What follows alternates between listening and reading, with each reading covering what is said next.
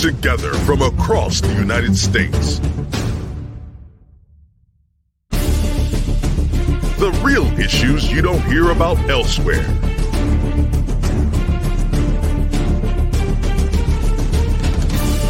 Focusing on what matters to you and your neighbors.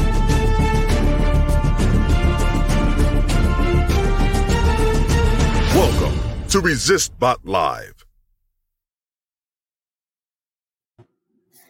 Good afternoon, everyone. It is October 24th, 2021.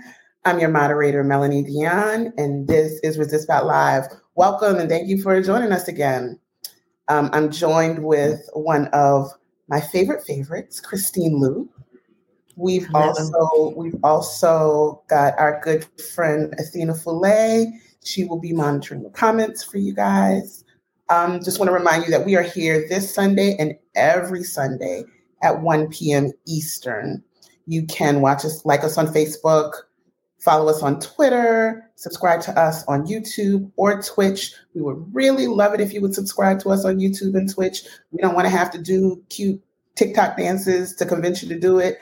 I have bad knees and I have no coordination. None of us will like it. So please come join us over there. Um, hi, Christine. Hey, happy Sunday. Happy Sunday. Um, last week, I had an amazing, conversation with Dr. Nancy Oretskin with Asylum 101, which I think was really just, it, it was a wealth of information, which I appreciate. But the information that we got showed me that we, we're just scratching the surface on what it means to understand immigration and asylum, especially how as it pertains to uh, the United States. Um, today we have um, we'll be talking about personal experiences, our American stories, one of which you have. We'll also um, be hearing from an amazing woman named Cece, who is still in the process, um, who is still, you know, in, in the process of obtaining her permanent residency here. Um, did I am so sorry. My computer blanked for a second. So, Christine, um, as we get in, are we? Do we have Athena with us? We are. I'm right here. Hi, Hey, everyone. Athena. How's it going? Good. Doing Now it's a great. How are party.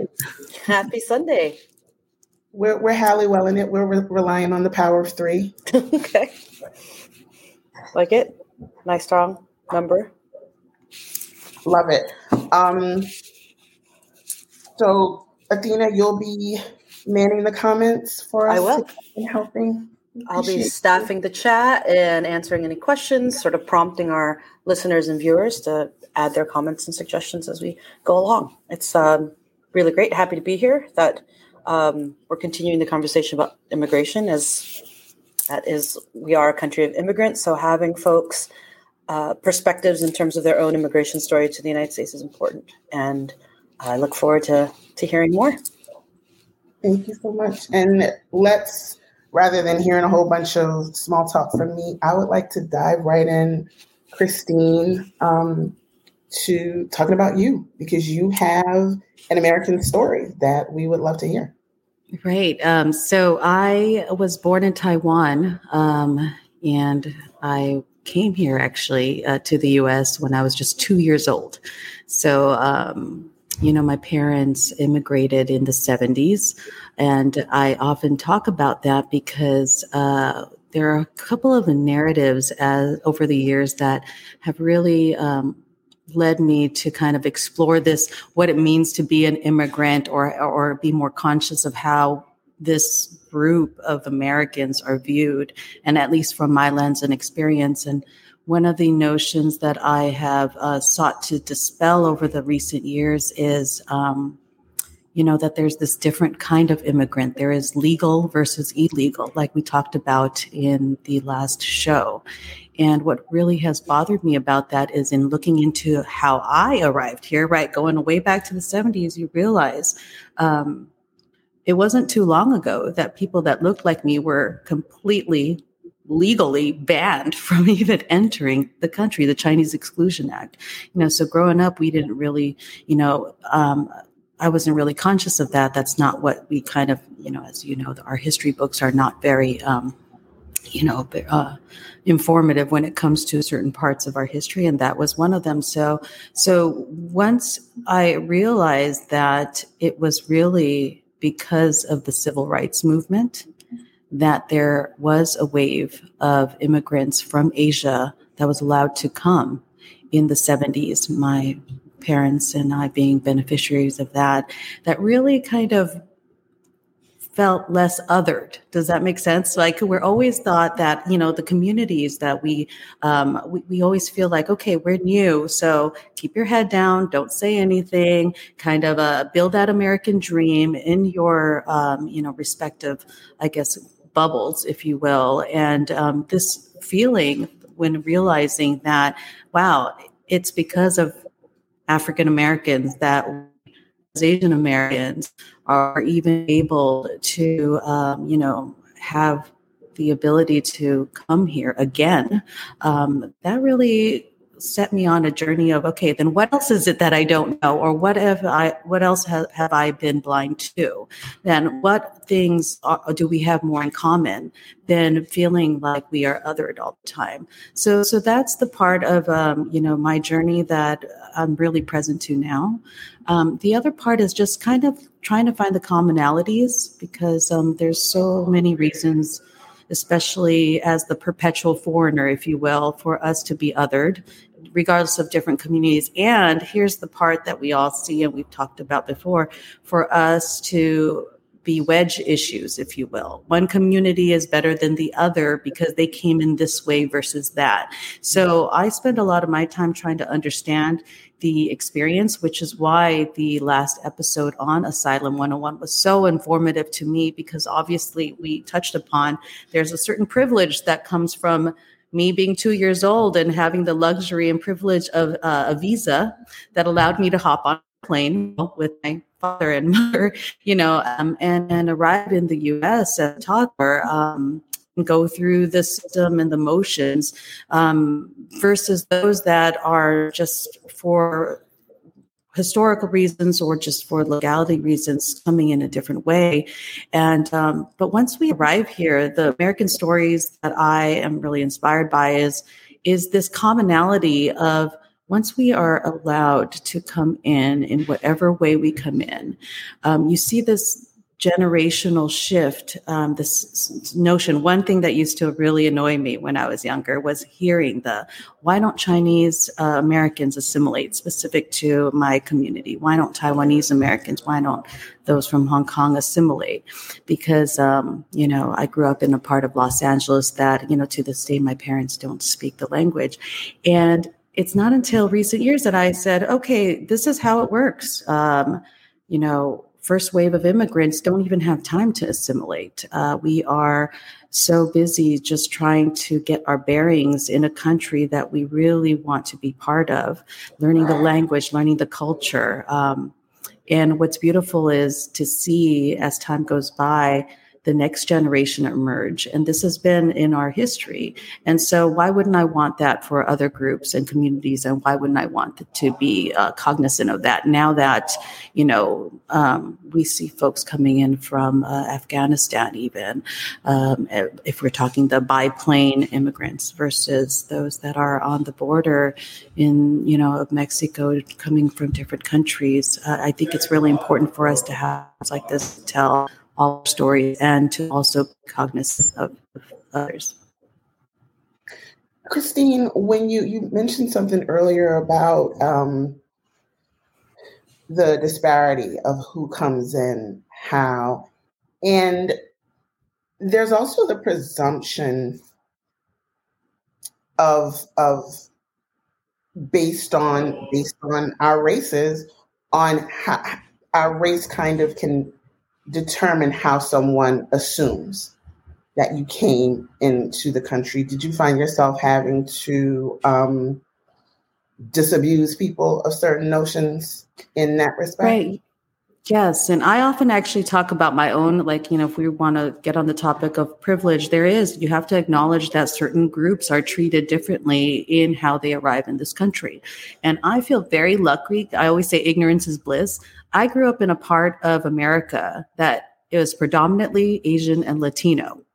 And I say that because I grew up with the full, um, I guess, scope of my culture at home, and also being immersed in, you know, Latino immigrant culture, uh, mostly Mexican immigrant culture. My parents had, you know, a small Chinese restaurant that they opened uh, in East Los Angeles, and you know, have memories of being that Chinese takeout kid, that generation of kids that did their homework after school in the back of a Chinese restaurant. So I say all that because there was always a comfort level around me as to who I was um, you know, things that I realized later on, not all immigrants, when they try to assimilate in America, don't have the luxury of doing because, you know, they are um, few and far between in other communities, and that really reflect is reflected in then their viewpoint of how they, um, um, you know, how they grow up. So I definitely see that there is definitely a disparity in terms of how different groups are treated. And I think sometimes that's by design, but maybe that's a whole other show. I, I, I think so. I think when you when you mentioned um, how much of the civil rights movement impacted your ability to immigrate to the U.S., how did that change your your view? And given that you, I mean, that, that you were two years old, you were you you started school here and things like that. But how did that change your view as you got old and as you had that knowledge with the experience of immigrants and how it can be sort of a deliberate uh, method. Oh yeah, I think they call us the mo- we're a wedge. I mean, like like I, I try to dance around it, but I, I what I realize that we are uh, we meaning Asian Americans.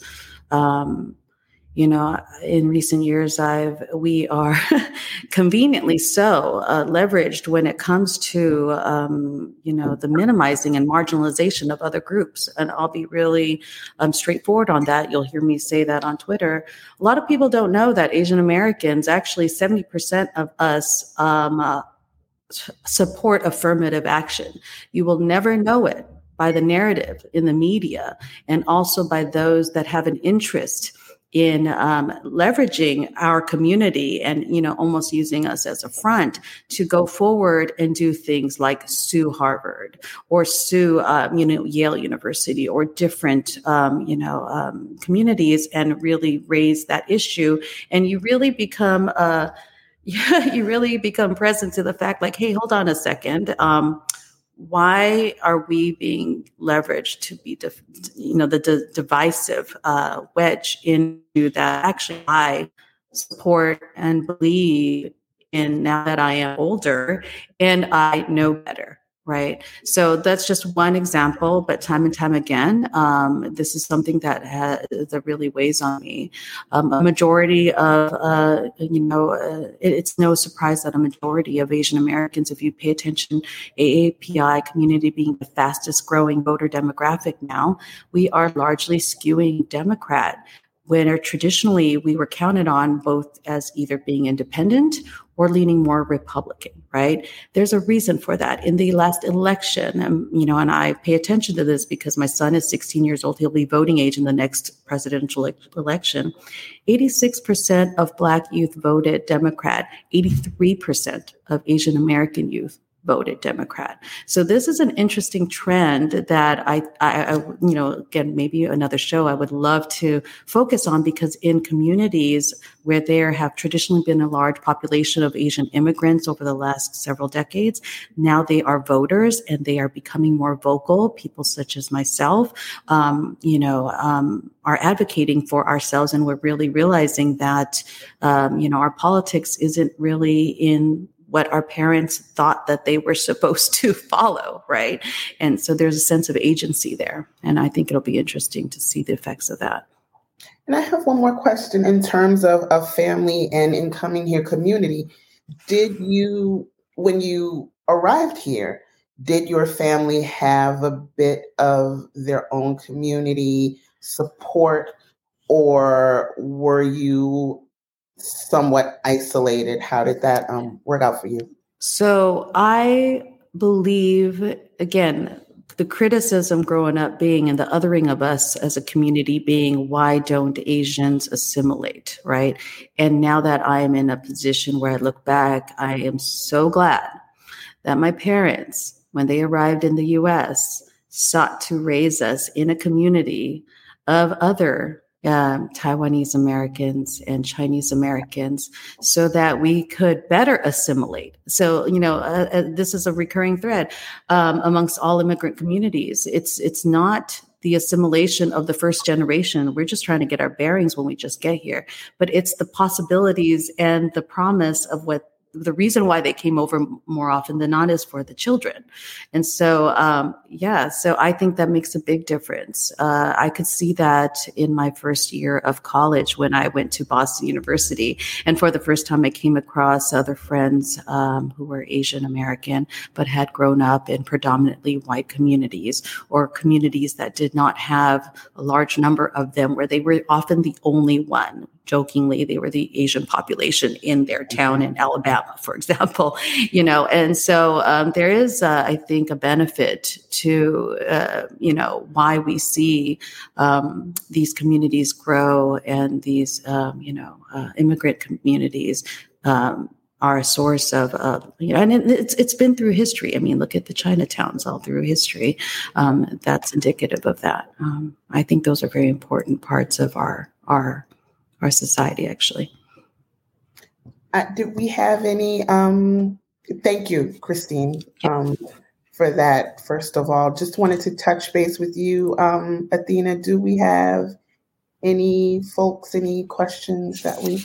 No, no, we don't. It's pretty quiet thus far in the uh, different chat sections. So, I mean, Christine gave us gave us a lot, a lot to work with. So I think that's a statement on also how common that is for for smaller groups um, minority non-white groups in this country how there's just a common thread that i think all of us can relate to we um, spoke with Cece who joined us. We have some pre-recorded um, content that we spoke with Cece yesterday, who had a very um, a, a, very different story, a very different experience uh, from from Christine. One of the things about immigration that we sometimes the American sentiment is, oh, they want to come over here and blah blah blah. These are people who are leaving their homes. You know, this is, and leaving home is a very difficult, sometimes hard fought decision to make. And so Cece's story was very important. And when we deal with someone who is leaving home when they don't necessarily want to, those events can be traumatic. And so I do want to um, issue a content warning for the following uh, for for this next segment.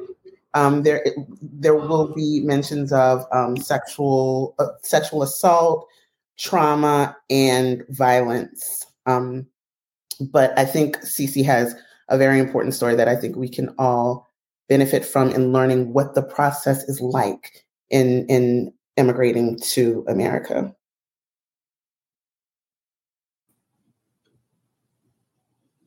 So we're joined by phone with um, one of our guests, Cece, who is currently in her process, her immigration process right now. Hi, Cece. Welcome. Hi, Mel. Hi, Susan. Hello. Thank you for having me. Thank you so much for joining us and for trusting us with your story. We really appreciate Absolutely. it. Thank you. Um, so, can you give us a little bit of the background of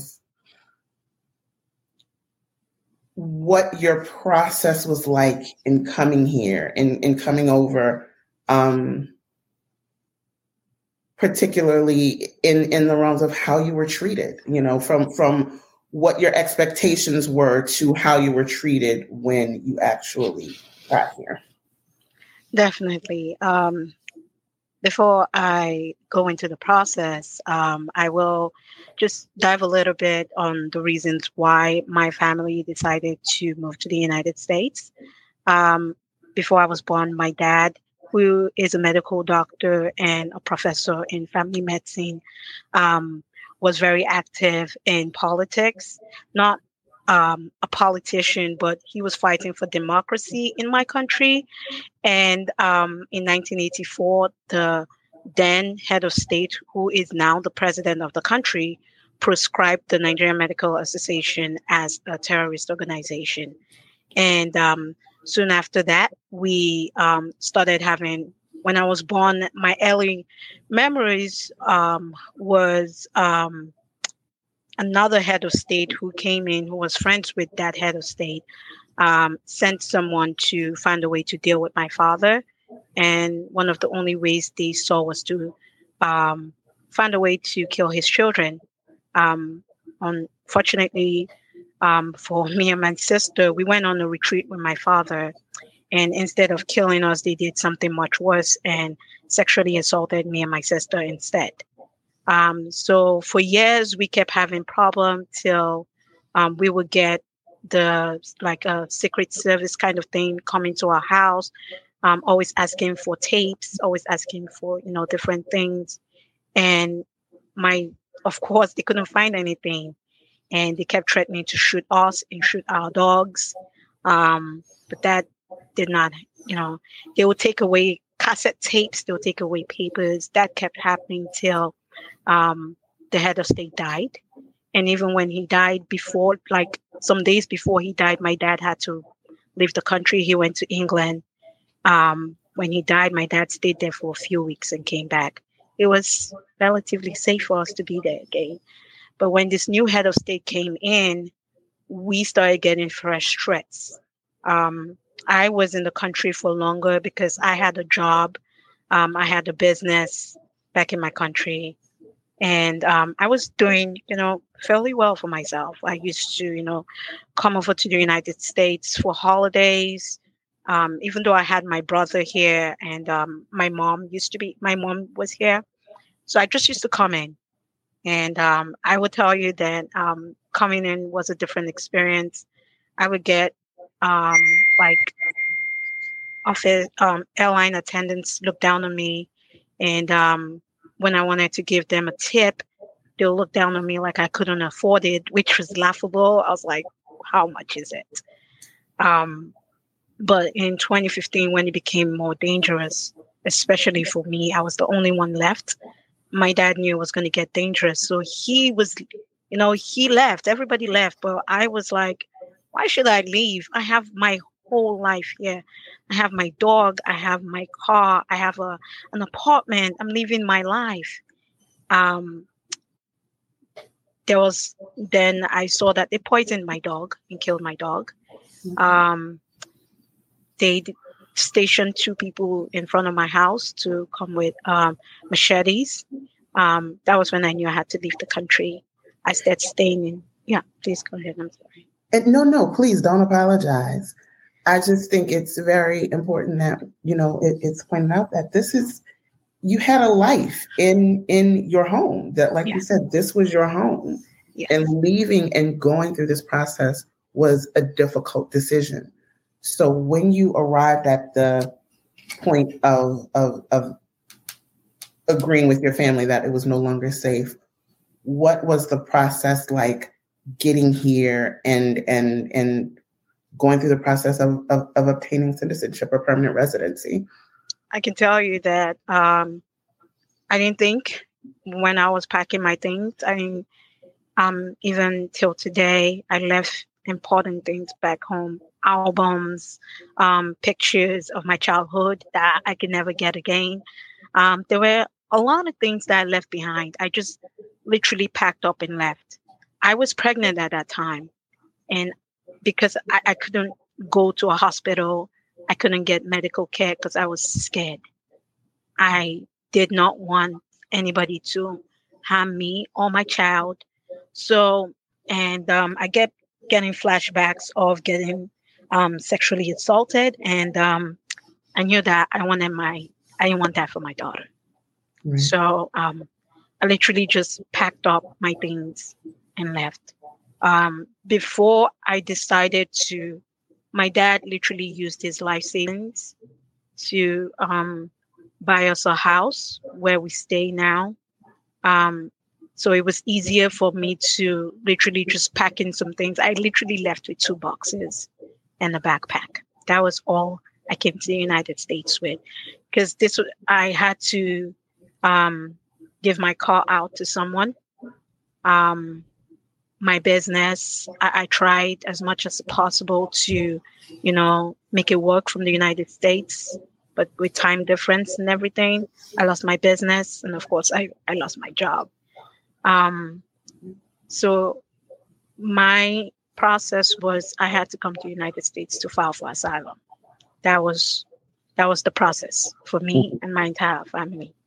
Um, it's it's not been an easy process. I can tell you, it's been um, time consuming. It's been financially consuming because when people actually think that when you come into this country you have everything everything's just going to work out automatically that's a lie it's not um, you have to get lawyers you have to um, understand the system because it is complicated.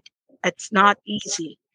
Um, and people right now all me and my family were doing is just literally working to pay uh, our legal fees. Um, it is a strain on the family, but we're trying all we can to make it work.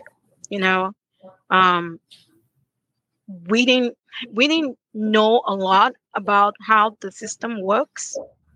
So um, when we first got in, we had a lawyer um, who was trying to guide us on the process. You know how to you know go about uh, writing uh, affidavits you know it like i said it's a really long process um, we are still going through it. We are trying to follow this process no matter how long it takes. I have been in this country since 2016 and i can tell you that till now i am still waiting. Um, the good thing is um, while you're here it, it is a long time but you you will get um, a work authorization that you can use to um, work. Um, and, you know, it doesn't, and the good thing about work authorization um, when you're pending an asylum case is that you can work anywhere. It's mm-hmm. not like a H1B or, you know, one of the employer based um, visas. So you can work anywhere. And great, I, I was able to work.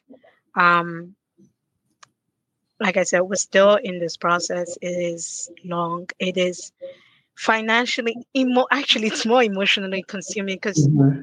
um, you don't know what anybody is going to say. They might send you to an immigration judge. And um, if you do go to an immigration judge, you literally at the mercy of one person listening to your story and saying, okay, I think um, you you are fearful for your life and um, you should remain in the United States on the other hand, the person can also look at you and say, "Oh, I don't think that you you're a victim, and I think you should leave the United States." So um, about, about, that, can I ask a question of you? Um, do you find in this? Do you find this um, to be there to be parts that are unnecessarily difficult for you, roadblocks that are somewhat um, that aren't necessary, but potentially roadblocks roadblocks that you face as a black woman. And if if I could tag on to that question, um, when you from what I understand about the asylum process, when you get here, um, that process makes a lot of presumptions about your access to information and technology and things like that. So as you were coming in and as you're answering Mel's question, if you could speak to that too about just even having an understanding of what was required of you. And so we are actually required to have as much evidence as we can get during this uh, during the process. The thing is that the evidence might not be there. Doesn't mean we're not. I'm not coming here to tell you a story or a lie. And obviously, these things happen to me. These things happen to my family. And um, one person can look at you and say, I don't think it happened to you. I don't think it happened to your family simply because you might not have, say, a note that said that I was sexually assaulted 20, um, 20 something years ago. Mm-hmm. Or it, I have to bring as little, I have to um, invite uh, a veterinarian to tell the um, to tell whoever that oh the dog was really poisoned. You have to do every nitty gritty thing to gather as much evidence to make this to make them believe you that this is the reason why you need to stay in the United States and it's different from a family based um, visa or it's different from an employer based visa. It's a different process entirely because unlike the family based you can get your family to say oh yes we're related and you can go do dna and it shows that yes you're related.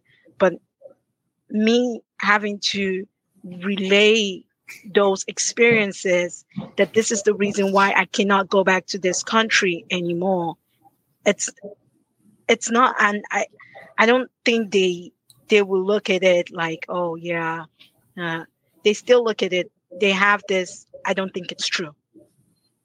The where we stay currently like the rates of um, immigration cases getting approved is one of the lowest in america. And that's really really like it's scary. I can tell you that's really scary. When it comes to the support that you need mm-hmm. um, from you know your community members your your your your community members who may be citizens what is it that you would say is your greatest greatest need in terms of just support like you said this is a very emotionally charged and difficult process so, to the extent that we can't change the system right now, what type of support can we lend to you and people like you who are, are in these situations just trying to make their way through? So the thing is, um, for people like me who have been able to say get a good job, or I would say a relatively good job, you know, if companies can actually reach out your company can reach out and say can i you know file an employment based visa for you it helps. It will you know it takes that you can actually file two cases. You can be on asylum and an employer can file an employer based visa for you and take you away from that whole you know um getting involved with meeting one person. And a lot of companies don't want to do this. They don't, yeah, I understand that they have to say, okay, um, I, I don't have any American who can do this job. And that's very understandable. You want to put your citizens first. And yes, it's understandable. But I feel if you've been in a company for a number of years and the company feels that you are a relatively high performer and they want to keep you in the company, um, you know, they should find a way to make you um, stay. It's, I, think it's just one of the ways that organizations can help. Obviously, individuals cannot help um, people like me in my situation.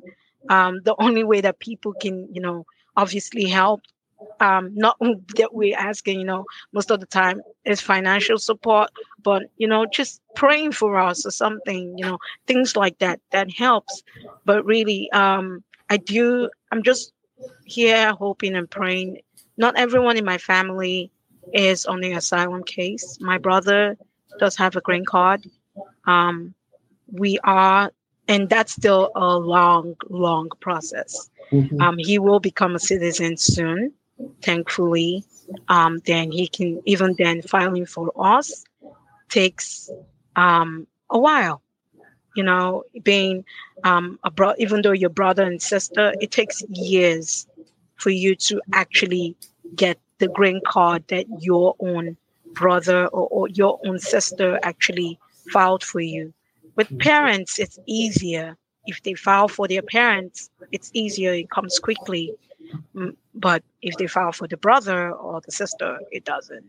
So um, that's another way that the system, if if they ever do a law, that you know, as long as your siblings and DNA can show, I think there should be a faster process to you know ensure the siblings also can join, um, you know, can be can um, be on that family-based visa and get a green card faster.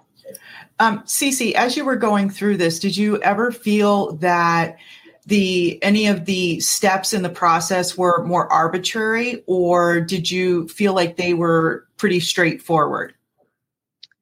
Um, so let me see. Um, right now, I would say um, the process that, that seems a little bit, maybe because of COVID and because of what COVID has, um, you know, brought to us. Mm-hmm. I would say it's the work authorization process. Mm-hmm. I feel it can be a little bit faster. Um, you know, putting a lot of people in limbo, even though, yes, now they have, you know, I have to give props to the USCIS people. They have, you know, they know that they can't work as fast as they can. So instead, when they send when you send in an application, they send you a receipt notice, also telling you that your work authorization that's expired you can use that to work for six more months at least till they um, get you out that new card um, you know if that pro if you've already applied for an, a work authorization, I believe that it should be faster than four months. Why not try and get it to the person in one month or, you know? And did you do you have anybody that advocates on your behalf to help you through this process? So we do have lawyers that um, try to advocate for us um, during this process. We did have one before the lawyer actually passed, so we had to change mm-hmm. lawyers, and that means um, going all the way from the beginning and following up with this different lawyer. So we do have a lawyer that, um, Im- and what people don't know is that immigration lawyers in this country are quite expensive. yeah. very, very expensive for good reason, yeah. but they are yeah. very expensive. Yeah, we had last week, we had our guest, um, Dr. Nancy Oreskin, who is an immigration lawyer, and it seemed very detailed. And I know mm-hmm. how how costly that that type of work can be. Yes. I want to I want to thank you so much um, for sharing with us today, Cece. Um, we I, I I know five years has been a long time, and there's really nothing that we can really say, but we're very appreciative of you coming here. And we'll, I know I'll definitely, I'm sure Susan, we will have you in our thoughts and, and, and, and be as supportive as we can to you. So thank you so much. Thank you for having me. I I really enjoyed sharing my story with um, people and hopefully you know somebody who had who is in a similar um, situation like me yes. you know can just hear and you know know that you're not alone because i i understand the emotional roller coaster that this is but um, definitely you're not alone and um, this to me is now my country and um, i do love the United States and the freedom that it has given me. I can talk and people don't, you know, they're not coming to my house to harm me. Mm-hmm. I am still, I have very bad anxiety and driving my daughter to school, I check mm-hmm. to see if people are driving behind me. That's how scared I am. But, you know, mm-hmm. I want this, you know, talking to people actually helps. Even though I, I can't say who I am, I want people to understand that. And, you know, other people who think that the immigration system is about people coming to steal jobs or coming to, um, you know, I don't know what they think it is, but there are people like us who are literally running for our lives, literally. And my daughter, I she was born here. She's an American now, and I'm, you know, I see her grow up, and I'm grateful every day that somebody is not coming to harm my child. Like I said, I, I appreciate this country, and I appreciate the opportunities that I have been given, and um, you know, I hope somebody hears this and knows that you're not alone. Thank you again so much for sharing your story, Cece. It, I, I can't tell you how I'm blown away by how how brave and open you are with sharing with us. So thank you a million times over. I am I'm so moved by your story, Cece, and I can't thank you enough for sharing it with us.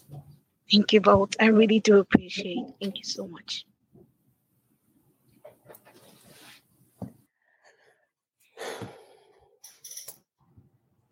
I Wow. Wow. yeah. no um, words. Yeah. And that's part was, of what I think is really powerful about these sto- these American stories, right? We all have them. It's yeah. just a matter of how far back and how deep you'd like to go in your research and exploration of that. Yeah. And this is not American history. This is something we are actively working with and dealing with. People are living in these truths at the moment and yeah. trying to find ways to to move forward and i mean that's part of that greatness of america and that there's space and capacity to do that so um, i really appreciate her ability to share that story with us this is and and when you say present this is something Cece has been dealing with this for five years you know she's she's made a life here she's had a child here and you know and and still has very much a lot of her past that still comes into her present and how she navigates her day to day. Just just driving. These are things that a lot of people take for granted. And it's unfortunately not as uncommon as it should be. And we're dealing with real people who are in need of real compassion and support and in terms of support, um, Athena, I think we have some comments.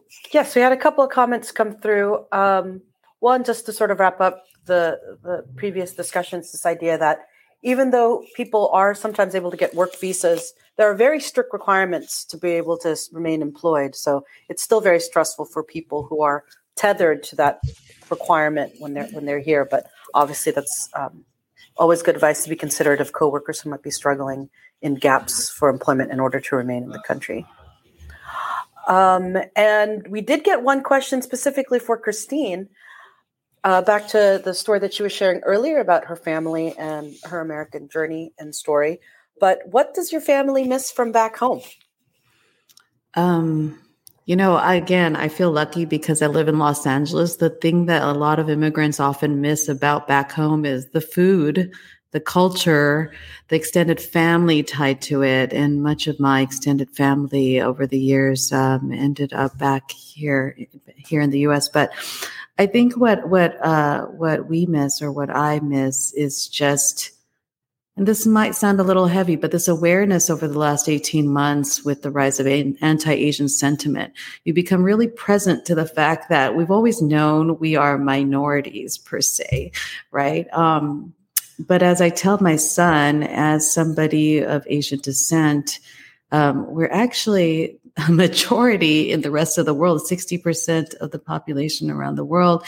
And I, I'm cognizant of that here, whereas we are often made to feel like we are minorities. We are called my model minority. Um, the thing I miss about, uh, you know, I, I, spent some time living and working in Asia in my early years after college this this there's this whole dimension of things you don't have to worry about, like feeling othered when you're just trying to walk down the street or into a restaurant or, you know, in a meeting.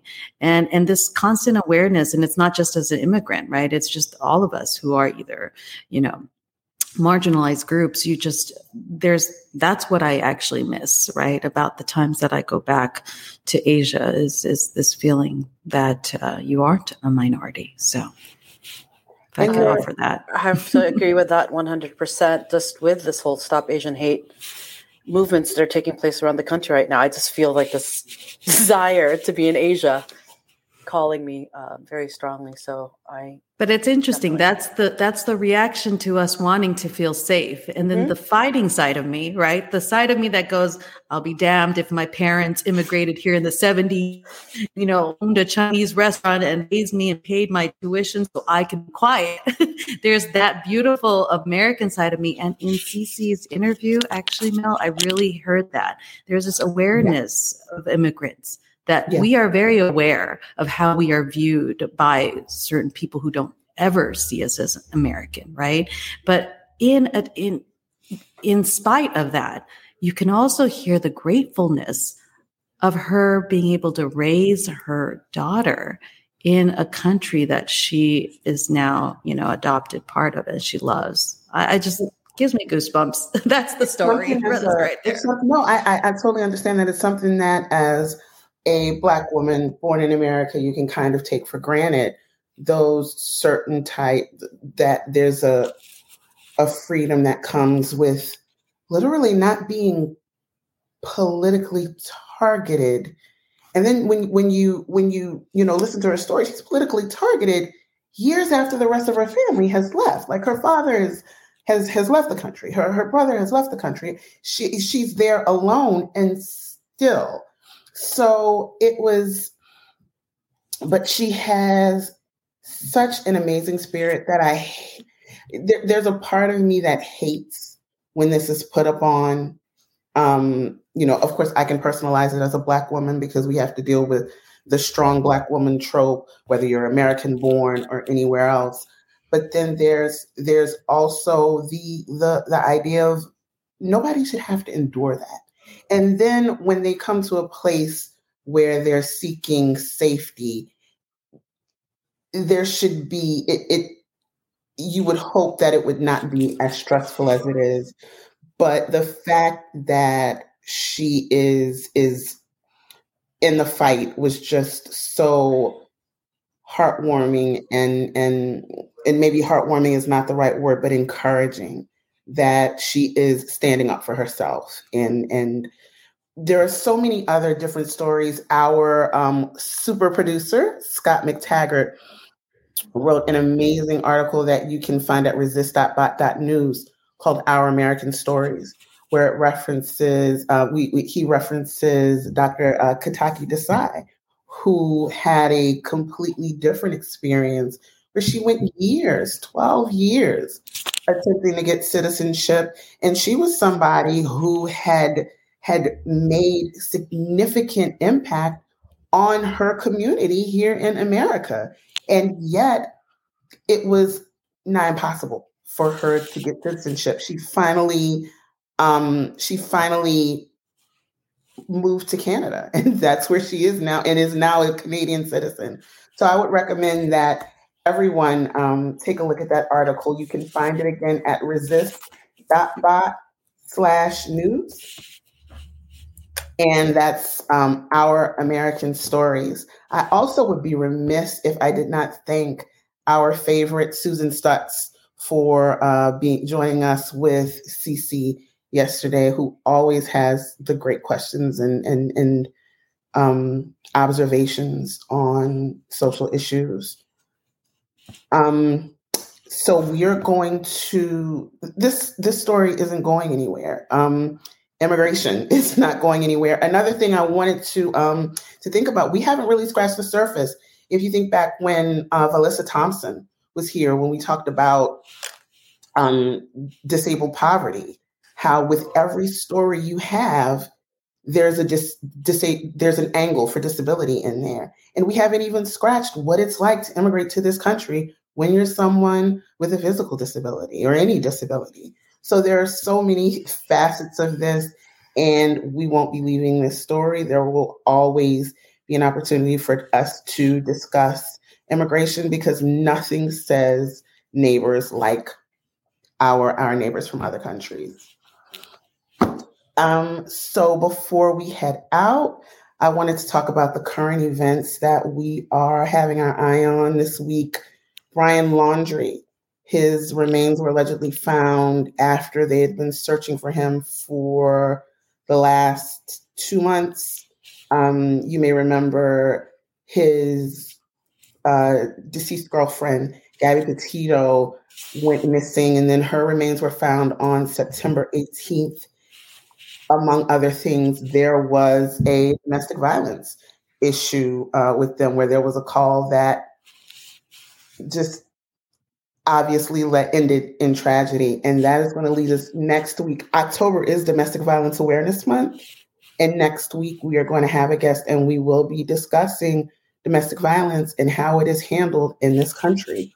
So we hope that you guys join us next sunday at 1 p.m eastern athena wanted to kick it to you Sure, thanks. I am very excited about how labor unions are on the rise in the United States and support for unions are really taking off in this new world after we're sort of recovering from global pandemic or trying to. And um, from IATSE in Hollywood going on strike to just different laborers around the US. And which reminded me, it also ties into the fact that October is actually Filipino American Heritage Month. And we would be remiss in discussing anything related to Filipino American history if we did not roll it back to Delano grape strike in the 1970s, where Larry Itliong, Filipino American hero, uh, organized farmers at that time to go on strike and demand fair wages and um, access to basic things like restrooms for the farm workers at that time. And by partnering with Cesar Chavez and Dolores Huerta, obviously, um, the United Farm Workers Movement was created through that work. So I celebrate and lift up all of my Filipino American kababayans. And um, again, as a time where unions are rediscovering their power in the COVID world, I think it would be absolutely beautiful to understand how that really ties into the power of the immigrant experience in the United States. So, um, happy Filipino American Heritage Month.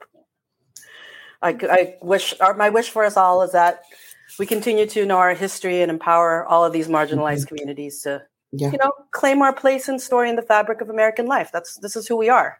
So we need to know these stories. We need to share these stories. We need to tell these stories. And I appreciate um, Christine's and I appreciate Cece's, and I, I look forward to hearing more as this podcast continues to evolve and develop.